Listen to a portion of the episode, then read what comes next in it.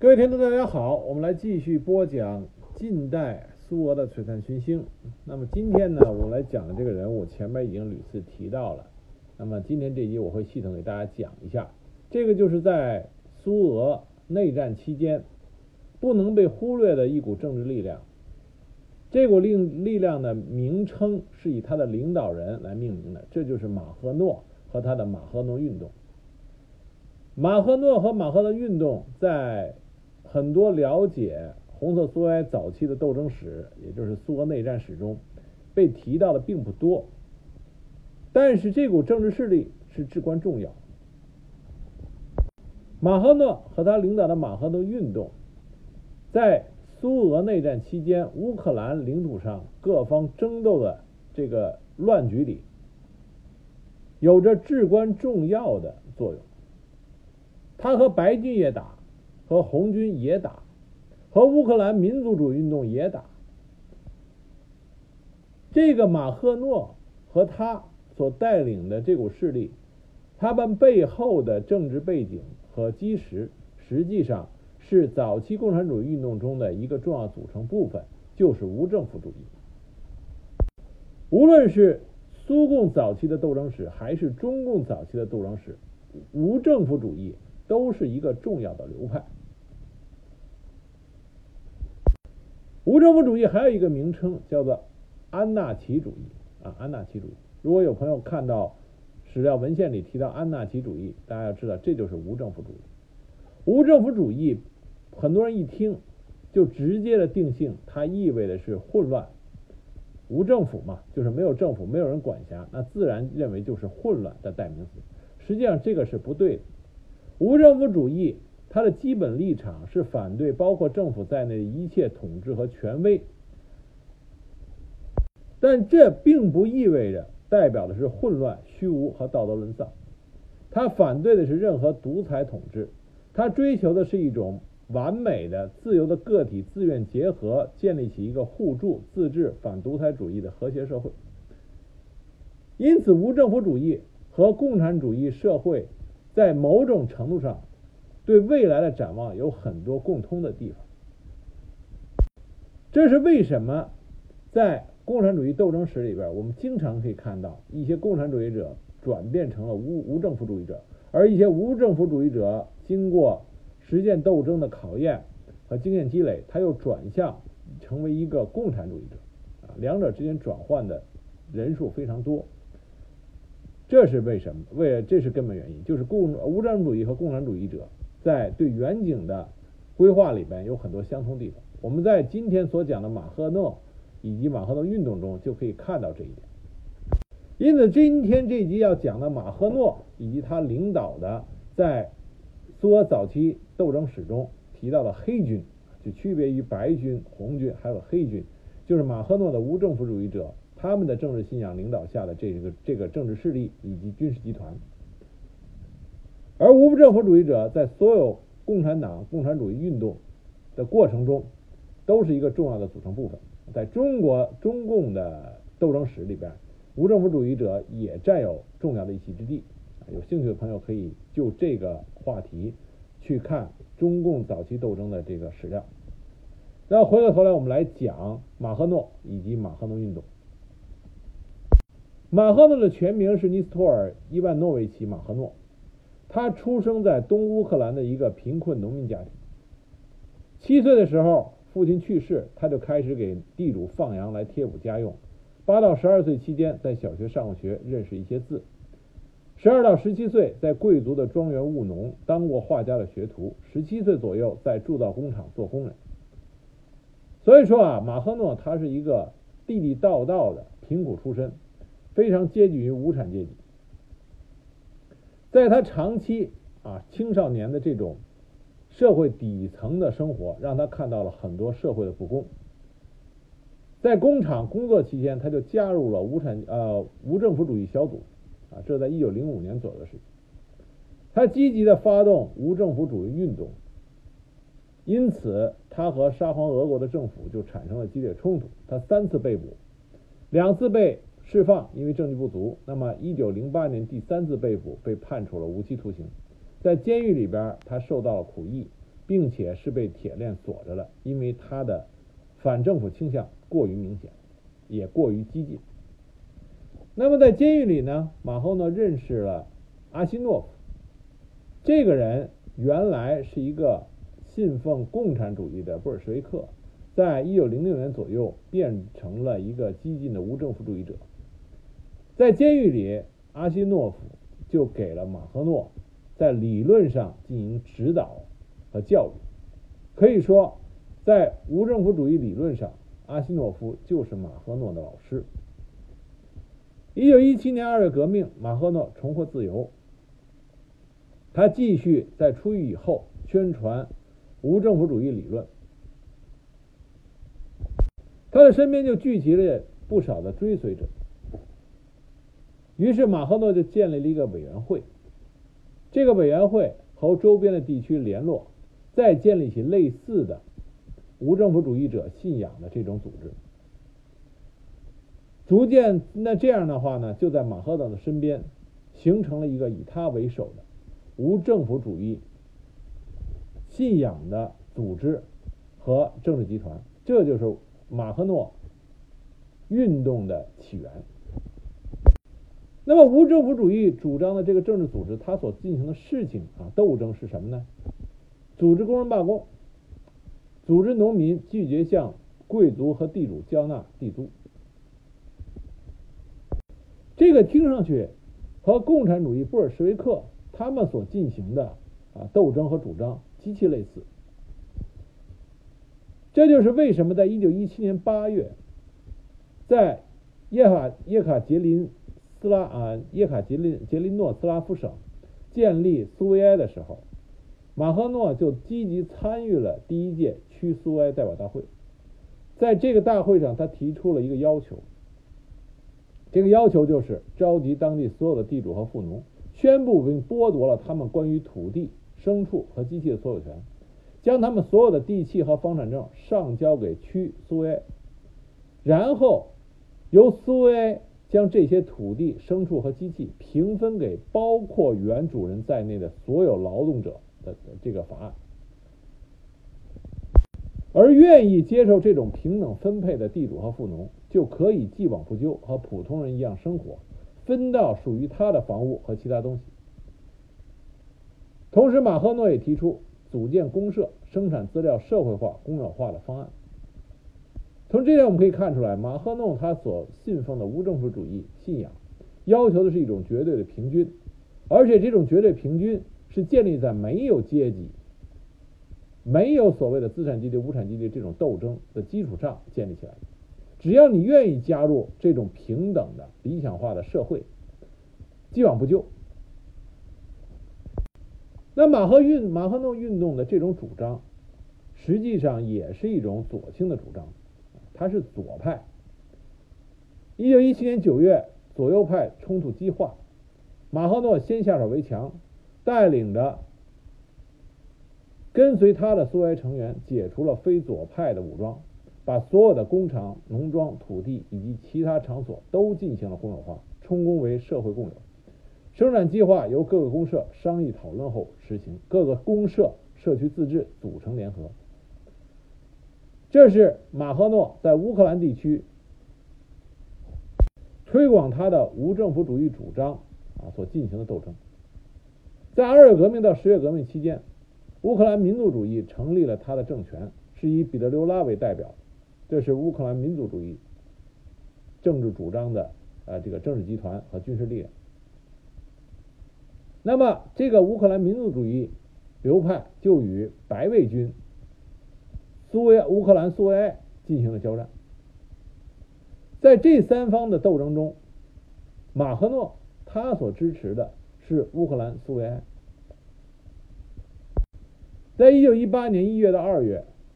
乌克兰苏维埃攻占了基辅。乌克兰苏维埃和莫斯科的整个苏共的党中央是战成一致，也就是说，在早期，马赫诺和布尔什维克的党中央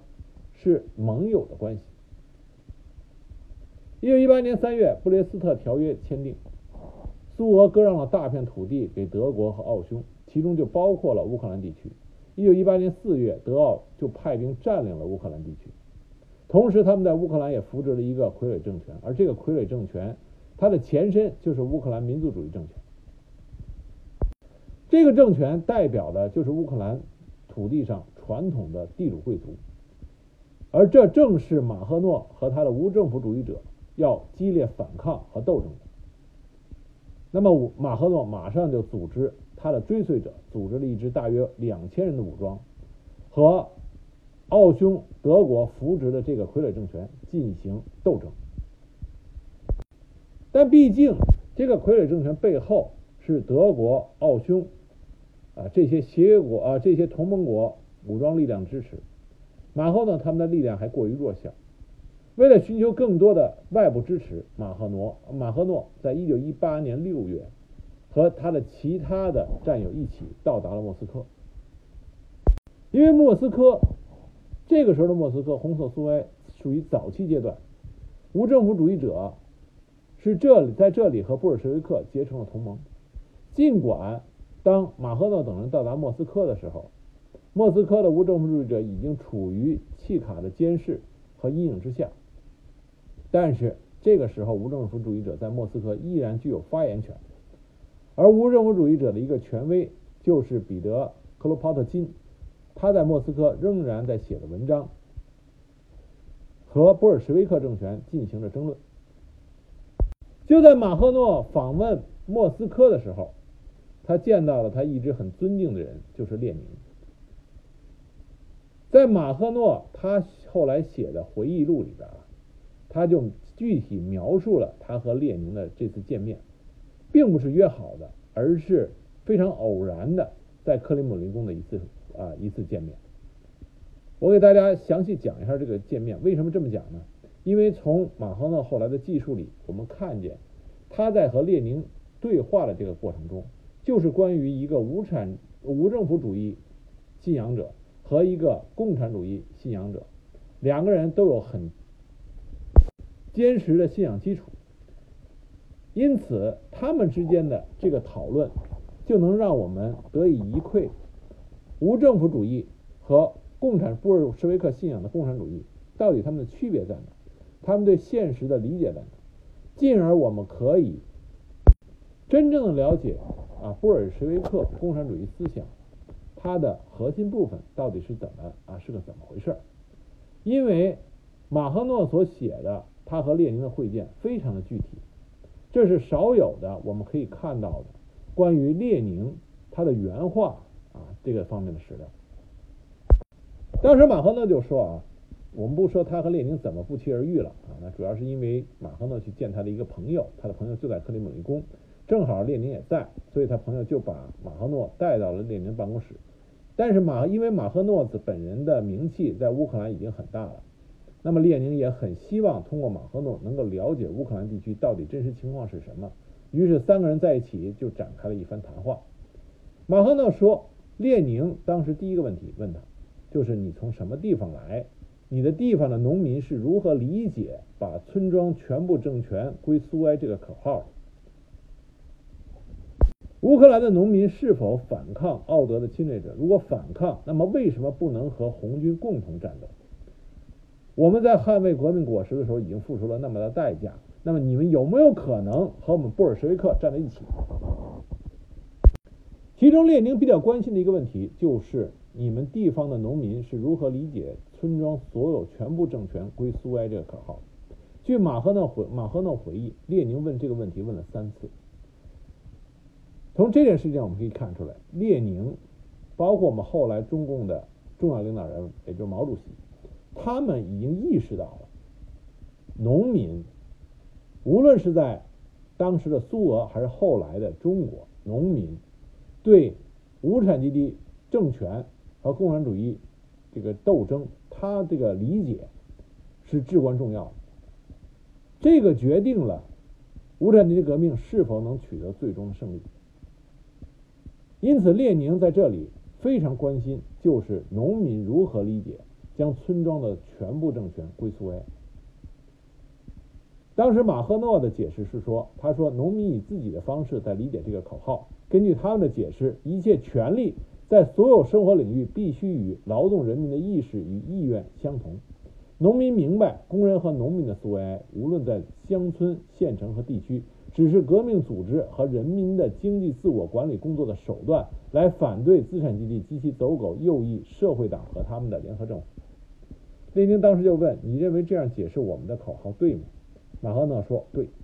列宁马上以定义式的口吻说：“那么你的地区的农民就被无政府主义感染了。”那么通过这么一个话语。就引发出马赫诺和列宁之间一个争论，什么争论呢？就是马赫诺认为，无政府主义具有和布尔什维克一样，对消除所有的不公平、消除所有的不公正啊，具有同样的热情，应该和布尔什维克有着天生的同盟关系。马赫诺认为，无政府主义在当时苏俄的。当时这个阶段应该得到布尔什维克的支持，但是列宁说，虽然无政府主义也会帮助共产主义战胜资本主义，但是无政府主义在现阶段分裂了布尔什维克的力量，实际上就是说，你们从我们的这个政治信仰里边给分流了不少人出去。列宁认为这种分流是有害的，因为无政府主义。他看的是远景，看的是一个更加理想化的消除阶级、大家一律平等的一个社会，但是对现阶段无政府主义缺乏深刻的思考，这会造成他们分流出去的革命力量会遭到资本主义，也就是所谓的反革命力量强有力的攻击，从而最终他们这股分流出去的革命力量会早于革命胜利。而被消亡。因此，列宁认为无政府主义者应该向布尔什维克转变，只有转变了，才能够真正的维护革命果实。否则的话，他的这种对革命力量的分裂，从客观上来讲是为反革命啊起了帮助性的作用。这段具体的回忆关于列宁。和马赫诺他们具体的谈话的细节，我们这里就不一一介绍了，因为时间会用的太多。有兴趣的朋友可以在网上看这方面的资料。实际上，我认为他们俩的争论的观点是这样的：两个人都知道无政府主义和布尔什维克的共产主义是两回事儿，但是马赫诺认为无政府主义和布尔什维克的共产主义可以达成结盟，共同去抵抗。或者说推翻资本主义以及所有的地主贵族的特权阶级，但是列宁的观点是，无政府主义者应该转变成布尔什维克共产主义者，否则的话，他就会把革命的力量分散弱化。列宁认为，在推翻资产阶级或者说是地主贵族的特权统治之前。无政府主义者就要完成向共产主义者的转化，否则的话，就会使革命的力量过于分散。但马赫诺不不这样认为，他认为无产呃无政府主义者应该保持独立性，和布尔什维的共产主义者是结盟的关系。至于说两个人之后到底是不是可以共同的去建设最终的那个理想社会，那是在。推翻了资产阶级和特权阶级的贵族统治之后，再讨论的问题。最后，这两个人谁也说服不了谁。尽管双方面对本人都有了惺惺相惜的意思，但是在政治理念上，在信仰理念上，双方面没有达成任何的共识。在这次见面之后，马赫诺就返回了乌克兰。在返回乌克兰的途中，他被奥德呃德国和奥匈军队抓捕，被后来被以前的战友赎回。当马赫诺回到他的家乡乌克兰的时候，发现这时候抵抗力量已经被摧毁的非常的薄弱了。但是马赫诺利用他的威望，几天之内又重新组建了一支游击队，继续率领他的追随者。和乌克兰的底层民众对当地的权贵、民族主义政府和德奥的军队进行反抗。早期的马赫诺运动主要是以游击战、地下活动啊这些为主，更多的是进行宣传，招募更多的追随者。但是马赫诺运动这种如火如荼的发展，也成为当地既得利益者那些特权阶级的心腹大患，所以他们花大力气准备将马赫诺和他的追随者彻底剿灭。一九一八年九月二十六日，马赫诺和他的部队被奥匈军队包围。当时形势非常危急，马赫诺并没有试图、没有希望的逃跑，而是决定绝地反击。他的反击出乎了奥匈军队的意料，并且奥匈军队从战斗力来说啊，一次大战的奥匈军队的战斗力的确不怎么样。因此，马赫诺的这种突然反击，成功的将奥军击退，这给马赫诺在乌克兰地区的声望又上升了一个。新的高度，他得到了一个外号，叫巴特科，在当地的语言里是叫小父亲的意思。这表明当地的民众认为马赫诺已经成为一个成熟的、合格的、能够领导民众去和民众想反抗斗争的目标进行抗争。认为马赫诺已经是一个成功的、可以领导大家这么做的合格的领导人。那么，一九一八年十月开始，各地的游击队和自发的武装都开始投奔马赫诺，这使马赫诺手下的军事力量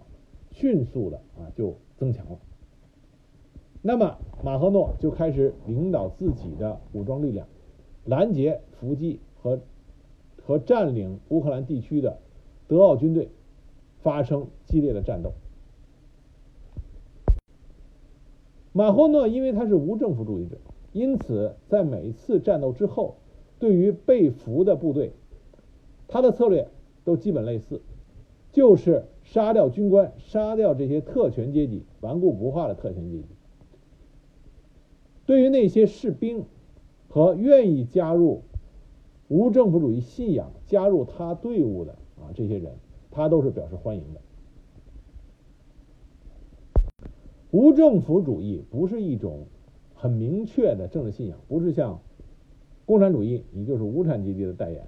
啊；资本主义有的是资产阶级的代言，这都是具体到主义代表了某一个阶级利益集团、某一个阶层、某一个阶级。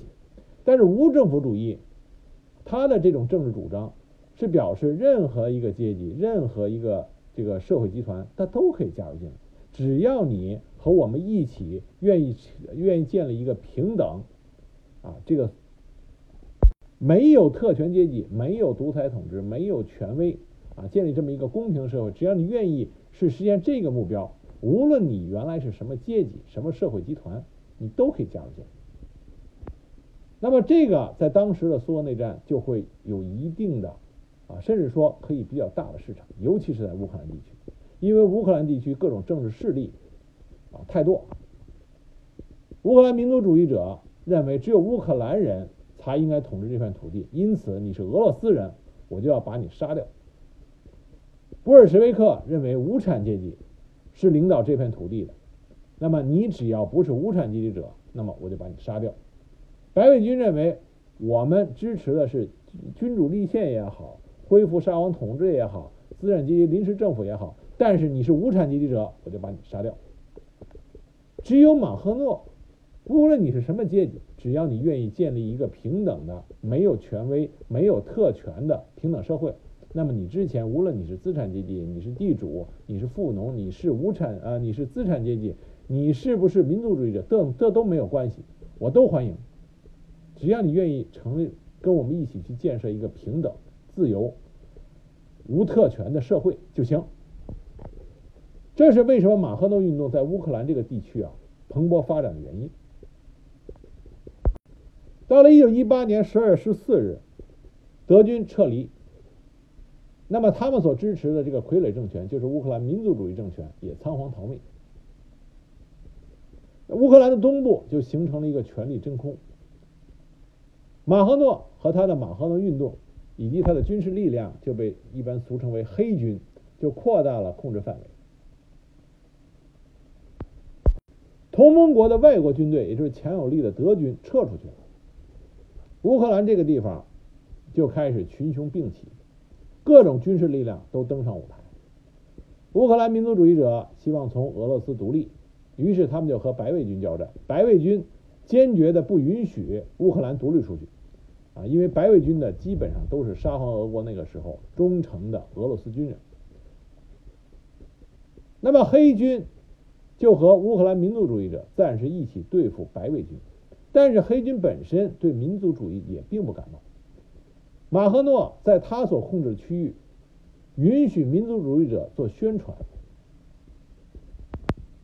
这个原因是因为他要从乌克兰民族主义者那里拿到大批的武器弹药和其他装备装备，但是马赫诺明确的不支持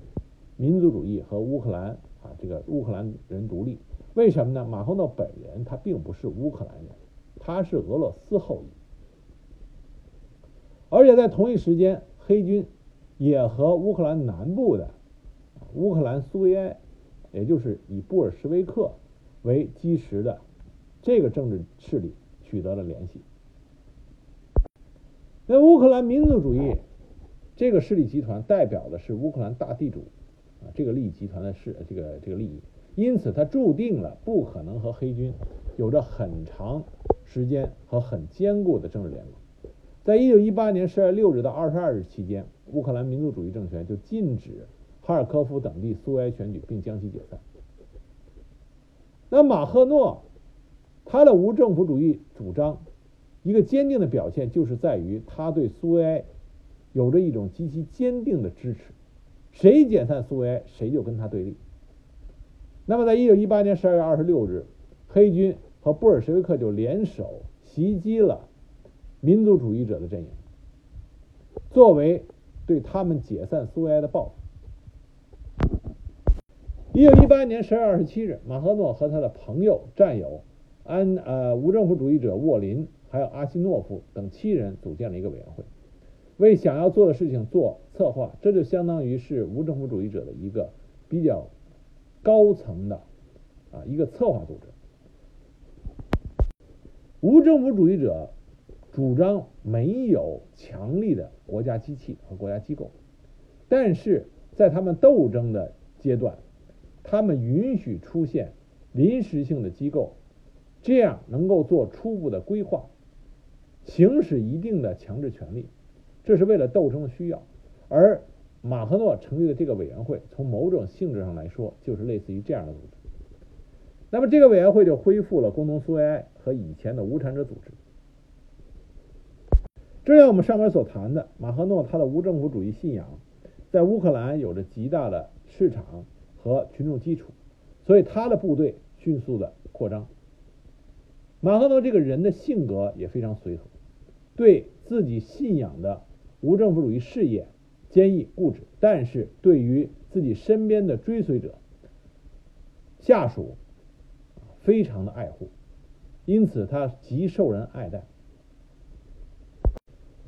他的军事力量以骑兵和战车为主啊，所谓的战车就是在苏俄内战中经常啊非常常见的。搭在由两匹马或者四匹马拉的四轮战车上，车上是一挺带挡板的水冷式重机枪。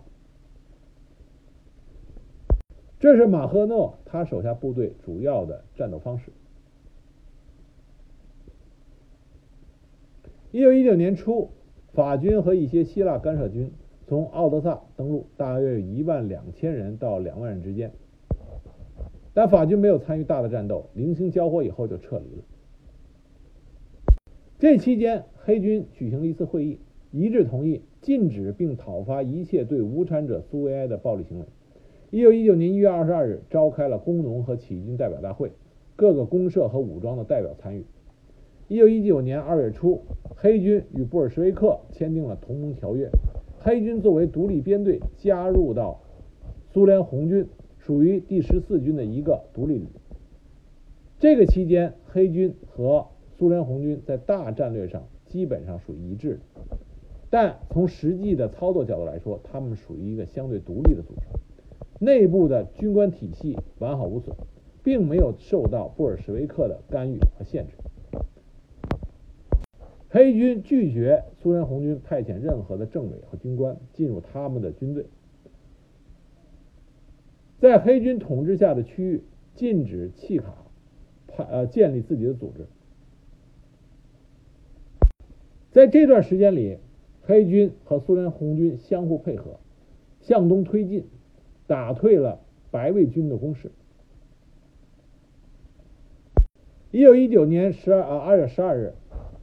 马赫诺统治下的区域召开了第二次大会，确定了土地公有制属于社会，不得有雇佣关系，废除了之前政权的法令，主要是指的是之前乌克兰民族主义政权所颁布的法令。生产单位以集体农庄、公社为基本单位进行合作生产。因为马赫诺在阶级斗争这个方面采取的是一种比较宽容的立场，因为更多的是以对无政府主义。这个主义的共通点来建立他的政治统治，而不是以阶级为基础的这种判定，或者说是以民族来进行判定。因此，马赫诺这种相对宽容的统治，就使得更多的受到战时共产主义啊，当时布尔什维克党中央战时共产主义引起很多农民的反抗，那么这些农民就越来越倾向于去支持马赫诺。一九一九年二月，苏联红军攻占了基辅，打退了白卫军。一九一九年三月，黑军向东攻击顿河流域，缓解苏联红军的压力；向西和苏联红军一起攻击乌克兰民族主义政权。这个时候，双方面联手作战。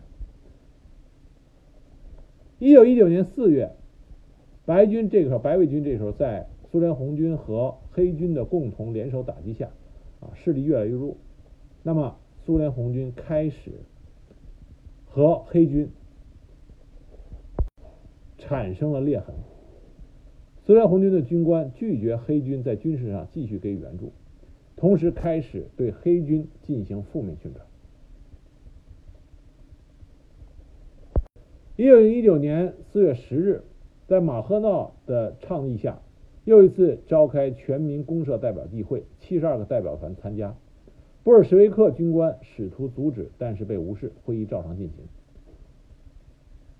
一九一九年五月，苏联红军在乌克兰的一些前苏俄军队发生叛乱，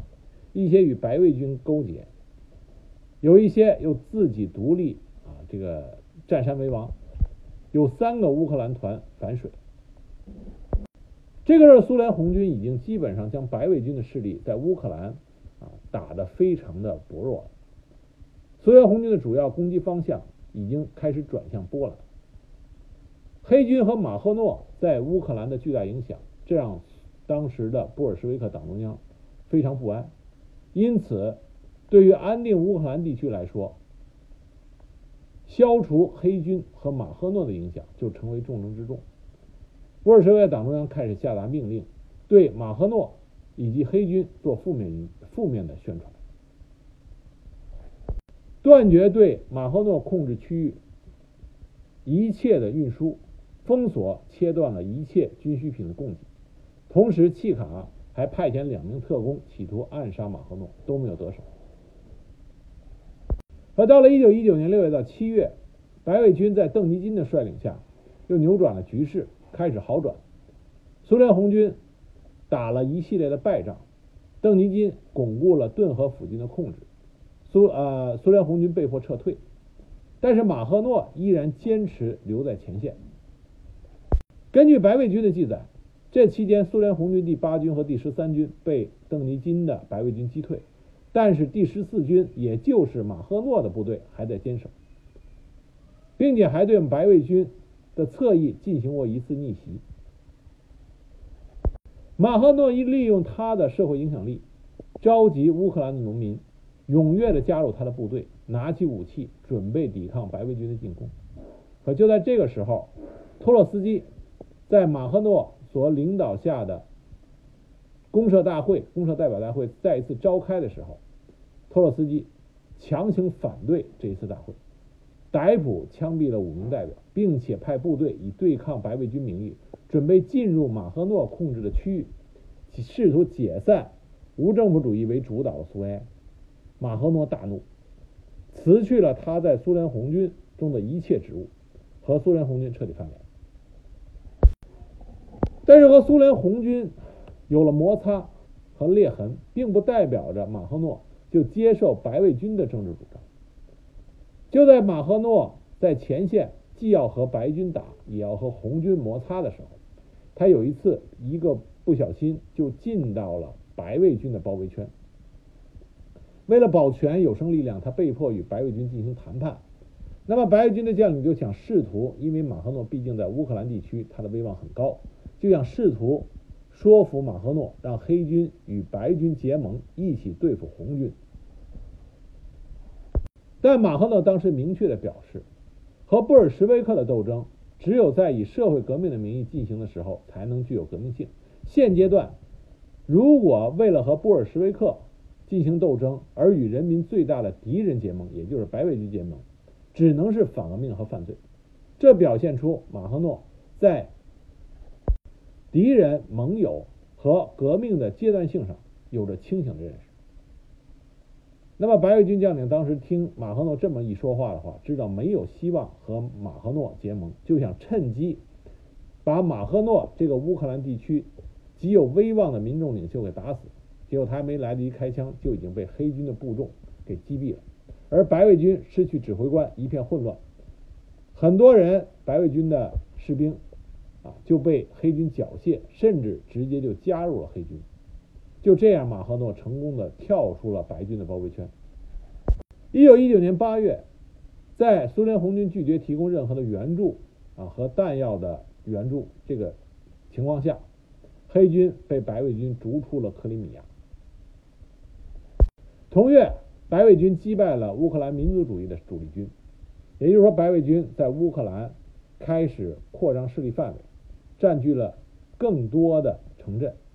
但是，白卫军在占领了这些城镇之后，采取的是一种非常野蛮的劫掠政策，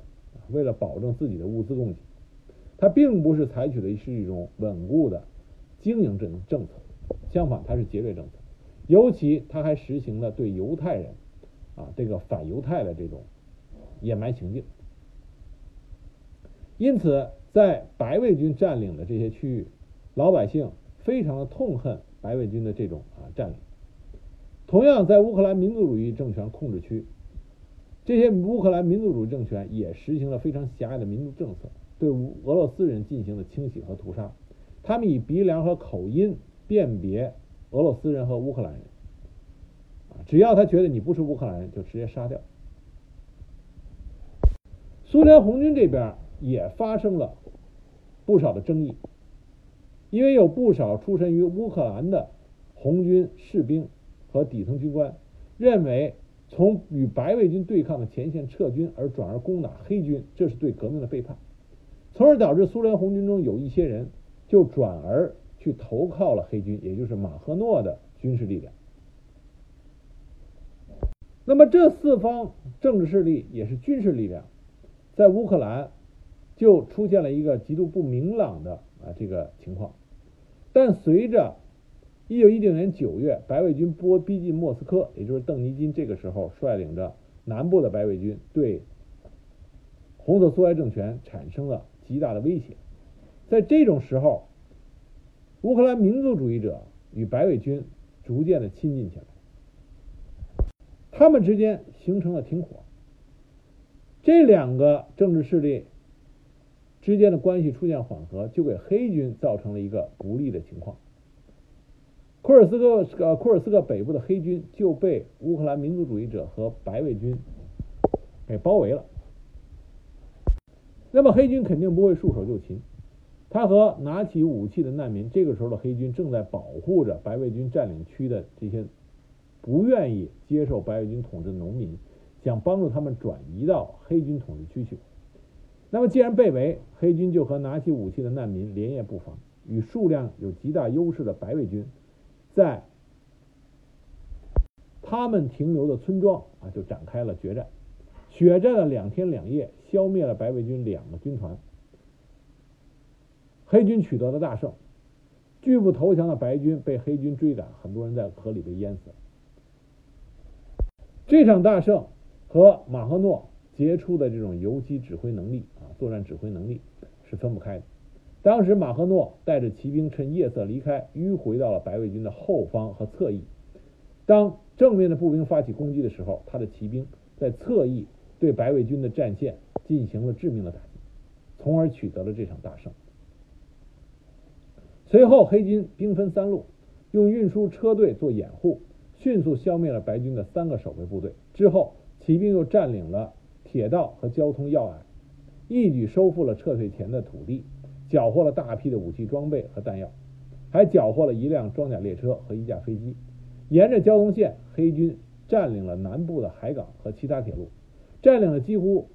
包括全部原沙俄叶卡捷琳诺斯拉夫省，也就是今天的顿涅茨克、卢甘斯克、扎波罗热啊这些地区。我说起这些地名，大家可能有一些对史实感兴趣的朋友可以注意到，我说的这些地名实际上就是现在乌克兰亲俄罗斯一方所占领占领的这个想实行自治的啊这片区域。到这个时候，黑军完全切断了白卫军的补给线，从后面背面击溃了白军。这在某种程度上大这个客观的啊支援了前方苏联红军对邓尼金。白卫军的作战，因为邓尼金必须抽调回大批的部队，防止后方被黑军彻底的啊彻底的搞乱。一九一九年十月十一日，苏联红军反攻南俄。十二月，苏联红军解放了哈尔科夫和基辅，紧接着一月份又攻占了查理金和罗斯托夫。邓尼金对红色苏维埃的进攻彻底失败。尽管苏联红军不加以承认，但是在这个过程中，马赫诺在后方对白卫军的打击，无论他的这个打击是因为是他主观想做的，还是说客观防御，从而客观达成的，但不管怎么样，马赫诺在白卫军后方取得的军事胜利，是苏联红军能够扭转邓尼军、邓尼金啊刚开始给红色苏维埃产生了不利局势。苏联红军能够扭转这个不利局势的一个重要因素，就是马赫诺他在白卫军后方所进行的这一系列军事行动。那么，在这种情况下，苏联红军又跟黑军产生了一个暂时的同盟性的关系。一九一九年底，布尔什维克党中央命令黑军前往波兰作战，并且要求得到黑军的绝对指挥权。黑军议会认为苏俄不可靠。很有可能趁机占领自由地区，因此拒绝。那么，苏联红军就再次对黑军大打出手。一九二零年二月，两万苏联红军对黑军发动进攻，但是被击败。被俘的苏联红军军官和政委一律被枪毙，但是依然像往常的政策一样，马赫诺对于被俘的苏联红军士兵非常宽容，认为大家都是无产者。缴械以后释放回家，愿意加入黑军的加入黑军。苏联红军中的大批士兵啊，就投靠了黑军。与此相反的是托洛斯基，他认为所有马赫诺支持马赫诺的村庄和城镇都要用红色的恐怖将他们拉入红色阵营。所以托洛斯基的政策就是在。占领的支持马赫诺的村庄和城镇，逮捕并枪决曾经支持黑军或者参与自由地区议会的人。一九二零年二月，苏联红军攻占了奥德萨；一九二零年三月到四月，又占领了新罗西斯克。这个时候，白卫军已经被彻底清除出了乌克兰地区。邓尼金率领残部逃到了克里米亚，被解除了对白卫军的领导权。弗兰格尔接替指挥。一九二零年三月，乌克兰民族主义，也就是彼得留拉，他与波兰结盟，以割让西乌克兰为条件。一九二零年五月，乌克兰民族主义残余和波兰共同攻击苏联红军，但是遭到失败。这个时候，在乌克兰地区，苏联红军已经显示出啊具有决定性的这种优势力量。因此，其他的这几方势力都在寻求如何对抗苏联红军。弗兰格尔啊，白卫军的首领弗兰格尔就联系黑军，希望和他们结盟，但是黑军果断拒绝，驱逐了白军的使节。因为在马赫诺的脑海里，他和红色苏维埃，也就是布尔什维克的矛盾，是反抗特权阶级的内部矛盾。如果他和白卫军结盟，就放弃了他的信仰，就是他他他觉得他那是放弃了信仰，这是马赫诺坚决不答不能答应的。一九二零年七月，苏联红军让出了第聂伯河东岸的一些阵地，想让白军和黑军相互之间自相残杀。那么黑军带着难民撤退，转而打了一个回马枪，击败了白卫军，夺取了大量白卫军控制的农田。一九二零年九月到十月，苏联红军在波兰失利，但是消灭了乌克兰民族主义的残余。乌克兰民族主义的领导人彼得留拉流亡到国外去了。一九二零年十月十五日，为了能够彻底的消灭白卫军，那么苏联红军就和黑军再次结盟，签订了苏联红军和黑军的同盟协议。那么这个同盟协议分为军事和政治两方面。政治方面，布尔什维克控制区全面停止对无政府主义者的迫害，释放所有政治犯，在无政府主义没有采取暴力行动之前，不得采取暴力镇压行动。布尔什维克当局不能再对无政府主义者的言论进行审查，允许无政府主义在布尔什维克控制地区公开自由宣传，而无政府主义则保证不针对布尔什维克的苏维埃进行破坏性宣传。苏维埃自由，布尔什维克不能垄断苏维埃，任何左翼都可以参与。在军事方面，黑军名义上编入苏联红军，战略上接受指挥，隶属于苏联红军，但保持内部结构和制度的相对独立，不受苏联红军的规章限制。在穿越布尔什维克地区的时候，黑军不得接受苏联红军部队的投诚，这一条非常有意思。也就是说，黑军在接穿越布尔什维克控制地区的时候，苏联红军居然会大规模的向黑军投诚。否则的话，没有必要写专把专门专门把这一条写在合约啊，在写到这个联盟条约里啊，所以这个很值得我们啊这个关注和思考。啊，布尔什维克地区呢和无政府主义者控制的地域，立即公布条约，通告这个无政府主义者他们控制的这个区域。各边界居民点和卫队停止自发的对苏联红军的军事行动。布尔什维克地区的黑军家属拥有与苏联红军家属同等的待遇。这个条约很多细节都是值得回味的。但是苏联红军在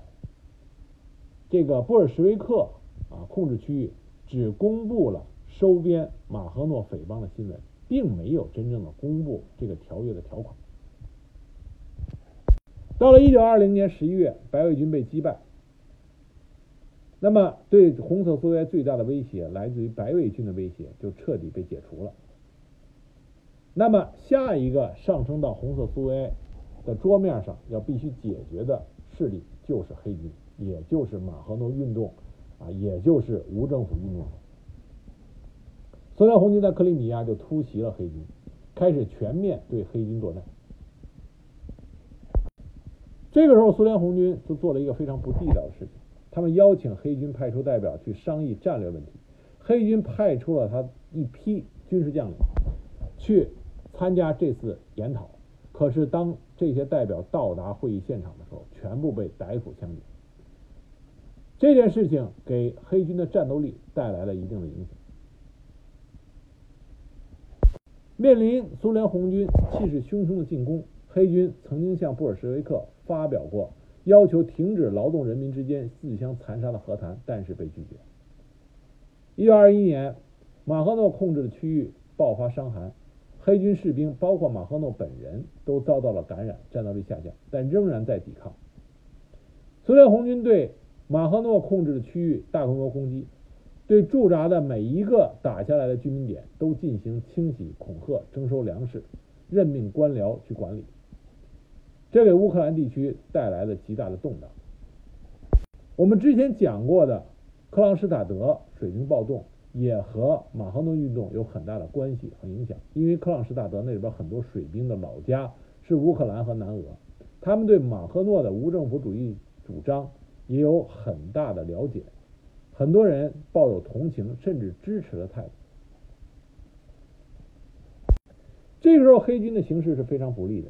因为从刚开始，从马赫诺本人开始，黑军从上到下都没有认为苏联红军最终会对黑军采取的是啊一种暴力镇压、彻底清洗的这种态度，因此准备不足。再加上苏联红军是优势兵力，准备充分，黑军是属于仓促应战，因此啊在作战过程中就处于一个极度的劣势。虽然红军派出了五路部队，大概有三十五万人以上，配备了装甲列车、装甲车、飞机和重炮支援。而黑军仓促应战，再加上之前啊屡次得不到补充，黑军这个时候剩多少人呢？最多只有一万人。再有一个就是黑军很多具有丰富的作战经验的基层军官，都在之前那一次啊被。红军骗去做战略研讨会议的情况下被杀了，因此无论从指挥者啊的能力角度，还是从部队的实际的军事力量能力角度来说，黑军都处于一个绝对的劣势。一九二一年八月，经过一年的抵抗之后，黑军的主力溃败，身负重伤的马赫诺和七十七名战友退至罗马尼亚境内，后来被捕拘禁，又逃到波兰，再次被拘禁。而留在苏联境内的游击队只有一千多人。到一九二二年末，黑军游击队被彻底击败。那么乌克兰境内的马赫诺运动啊，也就彻底的消亡了。马赫诺在之后辗转到达巴黎，积极参与当地的斗争活动。一九三四年，因为肺结核，在巴黎穷人医院去世，享年只有四十五岁。马赫诺运动。虽然史料记载不多，但是非常具有研呃研究价值，因为它是无政府主义者真正在一个相当不小的区域里建立起实际运作的政权结构。在马赫诺统治的区域啊地区啊，完善了自由工人公社和苏维埃，所有官僚和管理人员一律下岗，反动的拒不投降的压迫者和掌权者被清理。在他控制区域，基本消灭了阶级，换句话说，就是统治者和被统治者合一了，不再有繁琐的官僚体系，取而代之的是传统的哥萨克部落、社区大会和无政府主义指导下的公社联盟。每打下一个地方，黑军都打击负隅顽抗的反动既得利益者，将所有的生产资料和那些人占有的财富充公，组建无产者。如果既得利益者愿意当一个普通人，也可以不被清算，可以成为公社的一份子。只要不反对、不反动啊不，只要不反动、不反对平等自由的、有革命性的，包括布尔什维克，也可以在议会当中。监狱被关闭，国家的暴力镇压机器基本上都被清算。这个无政府主义者所建立起来的政权机构，实际上是自我管理的一种体现，本质上是一群横向联合的无产者、劳动群众公社自下而上组成的联盟。每一个基层单元都相当是一个基本的最小的苏维埃，商议其事务，然后再派代表到上一级的苏维埃中，代表仅仅是他所来自的那个公社意见的传讯者和传达者。至于各个管理方面，包括像教育、啊治安等等，都有各自独立的议会，而每个议会又都是由啊最底层的这个最小的啊行政个体派出代表，一级一向上组成更大的议会来进行商议和执行。因此，所有的执政方针都是由各方商议出来的结果，在。最少在马赫诺那个时期，执行时的自愿性、自主性非常高。所有的议会成员都有他正常的工作，都是劳动者，没有脱产的职业官僚与政客。在马赫诺统治的区域里，没有政党，所有的劳动本着自愿和自由的啊基础来进行。马哈诺说过，他所避免的是通过无产阶级革命或者通过革命产生一个由工人阶级产生的新的官僚群体，他避免这种现象的发生。这种无政府主义的这个行政体系是自下而上，要强调所有劳动者的参与和决定，这是我们值得去研究思考的，因为。马赫诺他建立起了这个真正运作起来的啊行政管理机制，是就现在我们能知道的无政无政府主义者真正实现了的啊一次行政管理啊，所以有着宝贵的研究价值。那么有的朋友说，那他的这种做法听上去就和共产主义社会很像啊，那么和我们在。无论是苏俄还是中共后来实行的这个公社、农村的公社化，集体公社化有什么区别呢？那区别就在于无政府主义者建立的这种行政机构，它没有上层的强力国家机器，没有一个真正的强力的国家政府在最上面，它完全是由劳动者自发的组织起来的一个松散的行政机构。一个最重要的区别表现就在于，都是把所有的生产资料收回来的粮食大家共有，都是集体农庄共有。那么，在布尔什维克的政权里边，农庄集体公社收回来的粮食公有以后，是要再继续向上上交，最终由国家来统一分配。而在马赫诺的这种行政体系里边，这个粮食收交到集体农庄以后。就在集体农庄。至于说这个粮食到底怎么用，是由集体农庄通过大家的商议以后决定。你可以分配给每个人啊，公平公正的、平等的分给每个人，也可以用这个粮食去和其他的农庄进行交换，换取自己所需的东西。在马赫诺统治下的区域里面啊，这些公社并不是纯农业的，大部分是工农混合的。甚至还有纯工业的公社，那么你所收获过来的生产成果所得，可以由公社大家一起来商议决定到底如何使用。这里边就产生一个新的话题，也就是说，公有制如果在它实行的范围比较小的时候，是不是还能够保证这一个小的团体的生产积极性？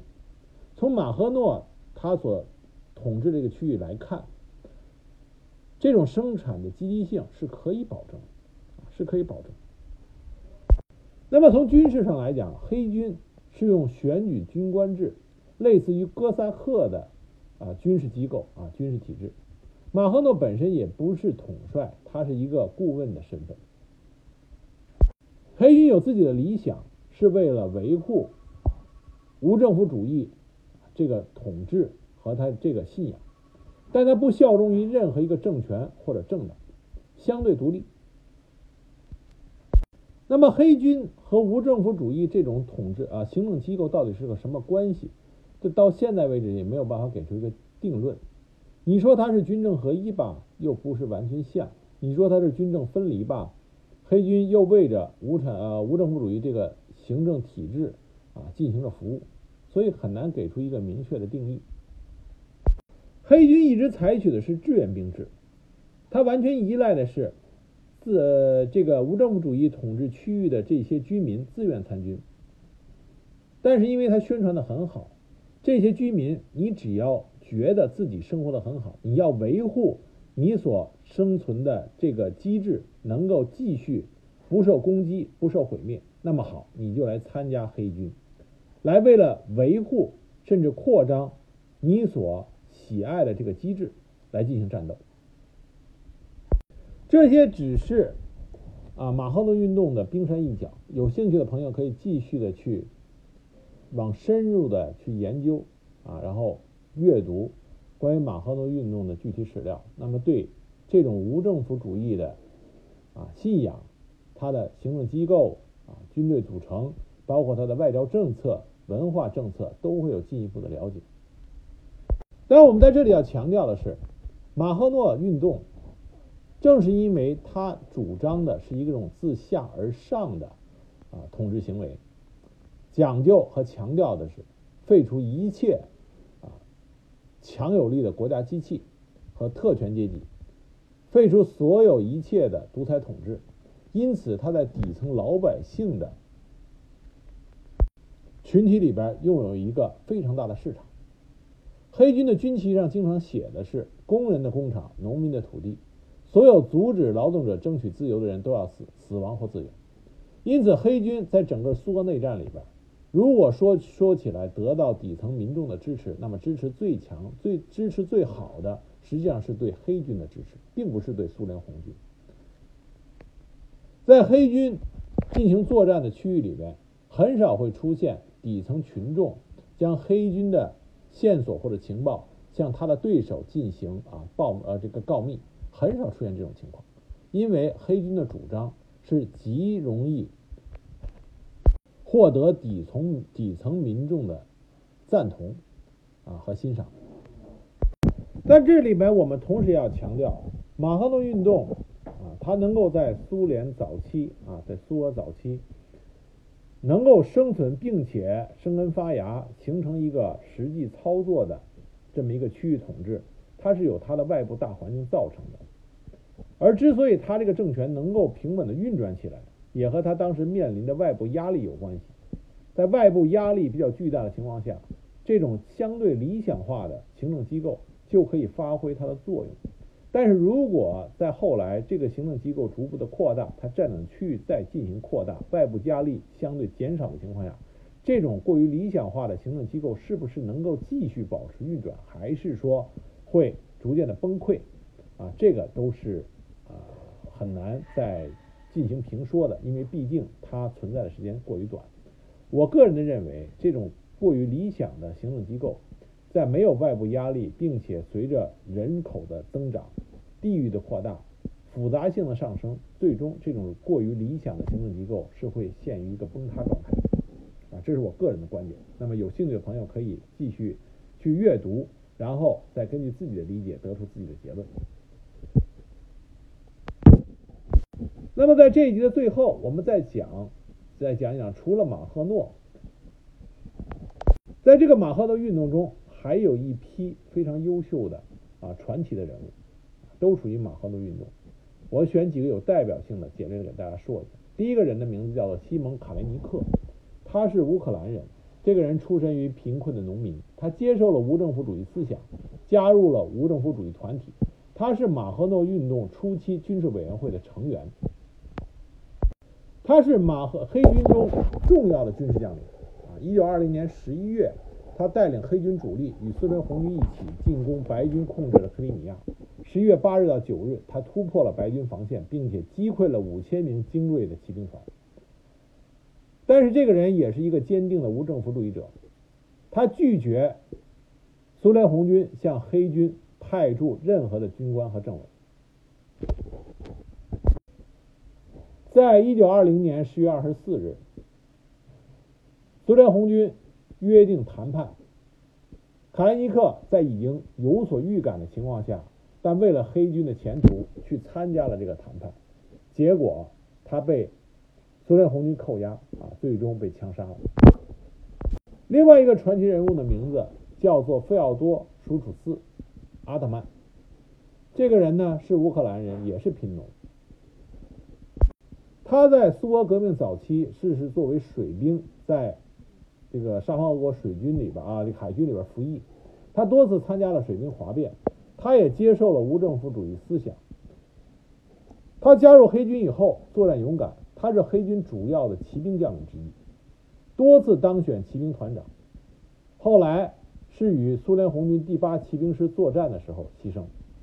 这个人传奇色彩很重，因为他本人是一个非常个性鲜明的人物。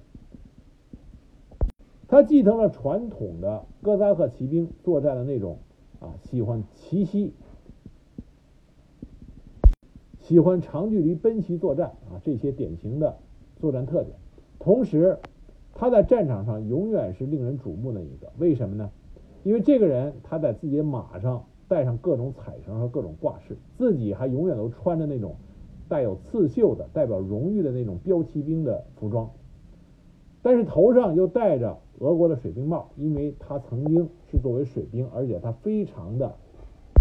自豪于自己曾经是一个光荣的水兵，因为他的打扮是头戴水兵帽，身穿骑兵服，脖子上还挂着哥萨克常用的高加索式的匕首。腰上是老式的哥萨克马刀，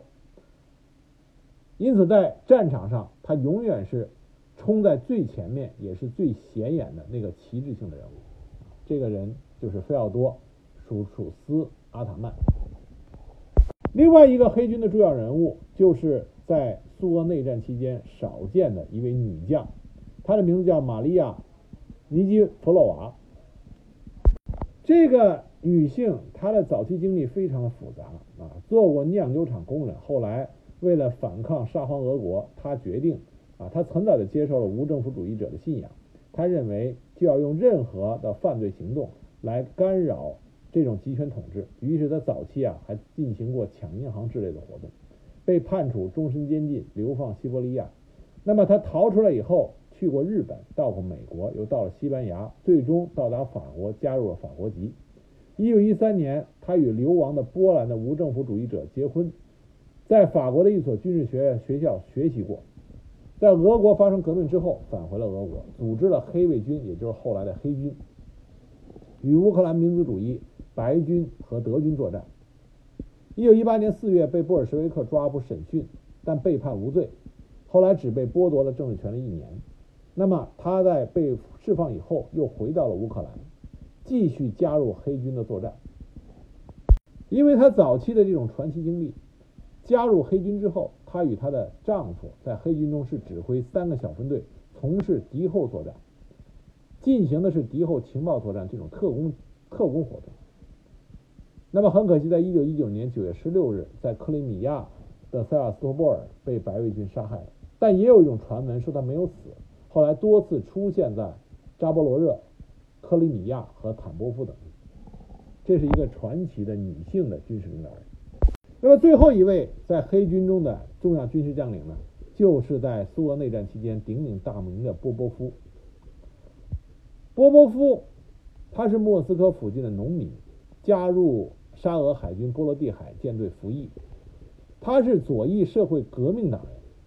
参加了十月革命的彼得格勒武装起义。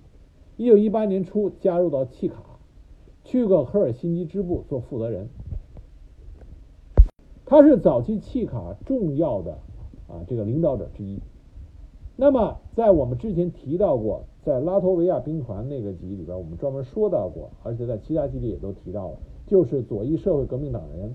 在莫斯科发动的反布尔什维克的起义。那么在这其中，重要的一个武装力量就是波波夫，他率领的契卡的一个支队。他曾经亲自扣押了杰任斯基这个契卡的第一任掌门人，他在莫斯科和库尔斯克都和布尔什维克打过巷战。那么在莫斯科起义失败以后，这个反抗布尔什维克的重要的左翼社会革命党人，他就从莫斯科突围出来，一路与苏联红军作战，但是因为在力量上的悬殊啊，始终不敌，一路着一边隐藏着自己，一边逃跑。一九一八年十二月，十二月，他逃到了哈尔科夫，重新集结了社会革命党人。一九一八，呃，一九一九年八月，哈尔科夫被白卫军占领，他又逃到了黑军占领的区域，加入了黑军。因为他之前丰富的军事经验，他被当选为步兵基层指挥官。黑军所有的指挥官都是要被选举出来。这个人极有能力，但是他有酗酒的习惯。马赫诺曾经写信劝告过。在一九二零年十月二十六日夜晚，在和苏联红军的敌对行动中，波波夫最终被俘虏，那么立刻就被移交到莫斯科的契卡，在一九二一年二月到五月期间被杀害啊，因为布尔什维克不可能让这个人活下来。这几位都是在黑军中赫赫有名的人物，我们可以看出来，黑军中这些人物都极有传奇色彩，这是无政府主义者啊一个典型的特点。在这种乱世里边啊，传奇人物往往是有一个坚定的信念，而这种坚定的信念越理想化，他所给人带来的这种传奇色彩也会更浓重。这在这几个人身上就反映的极为的突出。那么这一季呢，我给大家这一季我给大家讲的是，在苏俄早期内战中啊，一个重要的政治势力和军事集团，这就是无政府主义者的马赫诺运动和黑军。它是所有早期的无产阶级革命、新民主主义革命啊，无论是哪个国家，无政府主义者都是重要的组成部分。和在政治信仰上的一个重要组成部分，这个是我们在讲任何一段啊这种历史的时候都不能忽略和轻视的。希望通过这一集的讲解，大家能够对无政府主义者有着进一步的认识啊，并且如果有兴趣的朋友可以进一步的了解。